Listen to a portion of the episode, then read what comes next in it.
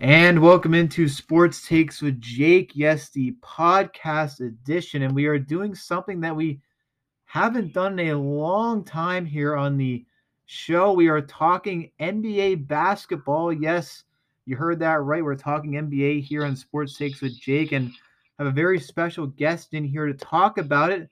Kyle McDonald, who is a our resident Celtics expert here. Kyle, how you doing tonight, buddy? And thanks for coming on.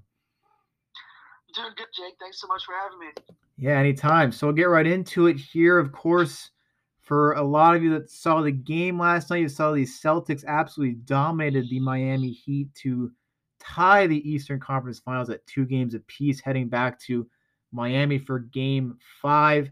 And really, the Celtics are ran by a guy named Jayson Tatum. He is a stud in the NBA and continues to show why here in this series. Last night, he had 31 points, eight rebounds, five assists, two blocks, 14 to 16 from the line. Um, he is the fourth player all time. He is fourth all time in 30.5 rebound, five assists playoff games before turning 25. And he also had he also has 20 plus points in three of the first four first halves of the Eastern Conference Finals. He's only the third player to do that in the last 25 years, besides LeBron James and James Harden. So, Kyle, why is Tatum so crucial for the success for the Celtics in the playoffs? It's pretty funny you bring up um, Tatum and all his accolades and his great performances in the playoffs, having um, just been voted to the All NBA first team yep. just like a short hour ago. Pretty awesome. But um, I've been super high on Jayson Tatum ever since being a Celtics fan. I can just remember them drafting him like yesterday. Um, and he's just such a good all around player and a great team leader. Obviously, such a great scorer, can score from basically anywhere on the floor, whether it be mid range, three point. Also, can take the ball to the hoop with his exceptional length. Um, and him being on the court just allows for the other important players on the Celtics to get involved and get good open chances, like the Marcus Smarts and the Jaylen Browns, and even the Derrick Whites, like we saw last in last night's game. So just Jayson Tatum in general is just such an important piece, and he's a really, really good player. And to go off of that, um, the defense for the Celtics has been uh, phenomenal, especially in the first half of last night's game. They held the Heat to only 12 points from their starters in the first half, which is almost unbelievable to think about when they have guys like Jimmy Butler and Kyle Lowry, amongst others, Bam, Bam Adebayo. Um, what did this? What have the Celtics done to limit the Heat, uh, especially their starters here, substantially in this game? Yeah, Jake, good question. Going off of last night's performance, um, I would say that uh, I was just shocked in general to see the low numbers that the Heat starters put up. Um, I thought it was unbelievable that the three highest scorers on the team, Oladipo, Duncan, and Martin, all came off the bench. And so I would like to say that the Celtics just came and played great defense. I think that more than anything, it was probably that they just had an off day. It happens. But one thing that could be attributed to this awful shooting performance by the Heat, I have to say, would be the presence of Robert Williams. Um, mm. He missed game three in Boston on Saturday, and he was very missed, as you could see by the score. Just him being back, his presence inside just is like no one else. I'd say that's left in the playoffs. Um, it's making the Heat. He forced him being inside forces the Heat to have to knock down those outside shots, which last night they could not. Max Strus, I know, has been a force in the last in the series, knocking down threes. He was 0 for 7 at one point last night. So comes down to that, just like spacing out the floor, packing people inside, and um, making a team kind of ex- exercise its skill and knock down those tough shots. Mm-hmm. Now, um, I was watching Get Up this morning before I went to Caddy, and mm-hmm. uh, JJ Redick said on the show that the Celtics have not lost back to back games in their last 48 games, which is impressive.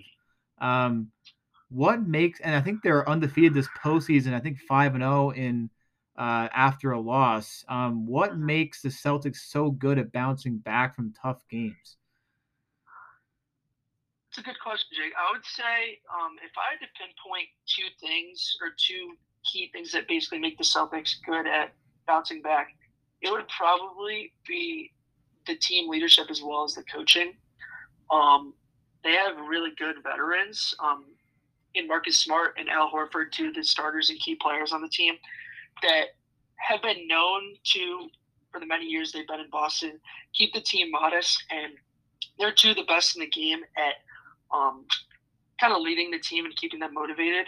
Um, also this year, Ime, Ime Udoka, the head coach, and the other staff um, have done a phenomenal job, especially in Ime's first season as the head coach of the Celtics. Um, they've just been very good at adjusting um, throughout the whole playoffs. Even in regards to last game, they lost game three because of turning the ball over. Jaylen Brown had five turnovers in the third quarter.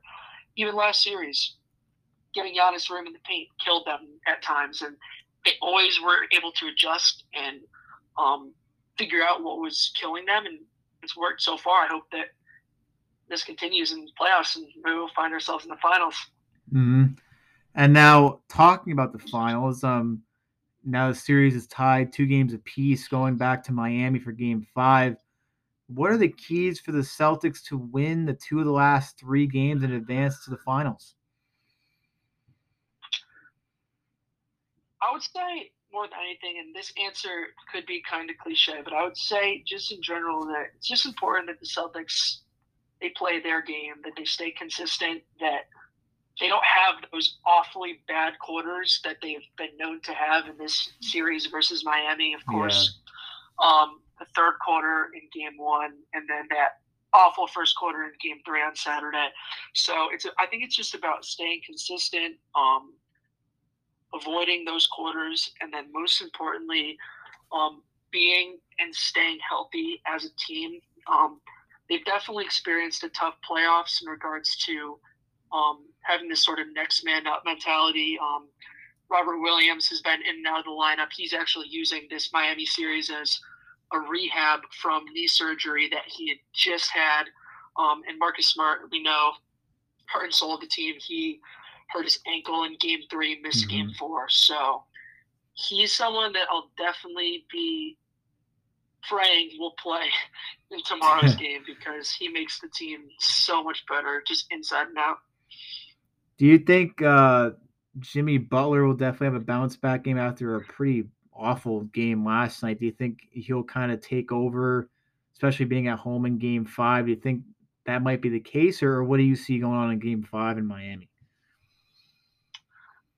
Game five Miami will definitely be interesting. I think it's it's difficult to pinpoint exactly what will happen. Jimmy Butler, um, I was shocked to see his performance in last night's game. I was I was shocked to see that he only scored six points, three of fourteen from the field, just because of how good a player he is. Um, I hadn't watched much of him this year until this series, and he's just a phenomenal player. He can do everything. Um, so if you're asking me to make a prediction, um, I'm going to say that the Celtics will take Game Five. I think that they're much much better than Miami, just with how this series has been going, and I think that they've let their bad play that I talked about earlier kind of um, shoot them in the foot and kind of take them out of games. But mm-hmm. I'm hoping that that will change. And then you have the Celtics winning in six, then I'm assuming. If you have them winning game five, you have them winning back home for game six, have them go to the finals.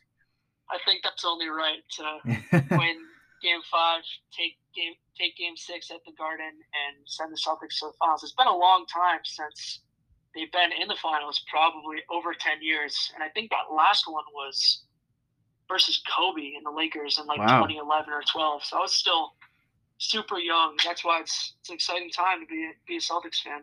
And last question, Kyle. I'm assuming they'll be they'll be playing the Warriors since they're up 3-0 on the the Mavericks here. Uh, do, what do you yeah. see? Do, do, what do you see in that series uh, potentially? I hate to look so far into the future, only because I'm just going with my gut, saying that my, yeah. my team's going to make it to the finals. But wow, Golden State has looked so good in this series versus Dallas. They are they're unique in that they space the floor a weird way, running that Curry, Thompson, Poole, Wiggins, Draymond death lineup, which I don't even know how the Celtics or the Heat would think to guard. Um, so I think that whoever advances, crossing my fingers, it's the Celtics. Um, Yeah. whoever advances will have an uphill, tough battle against Golden State. But Mhm. it is the playoffs, and anything can happen. So just looking forward to some more elite, high level basketball moving forward.